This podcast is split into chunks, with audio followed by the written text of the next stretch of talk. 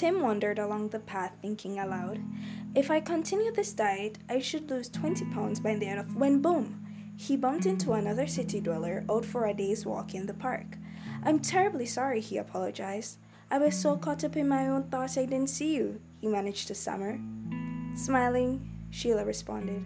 It's okay, nothing's broken. No, really, I wasn't watching my step either. Suddenly, they both stopped making excuses and stared at each other.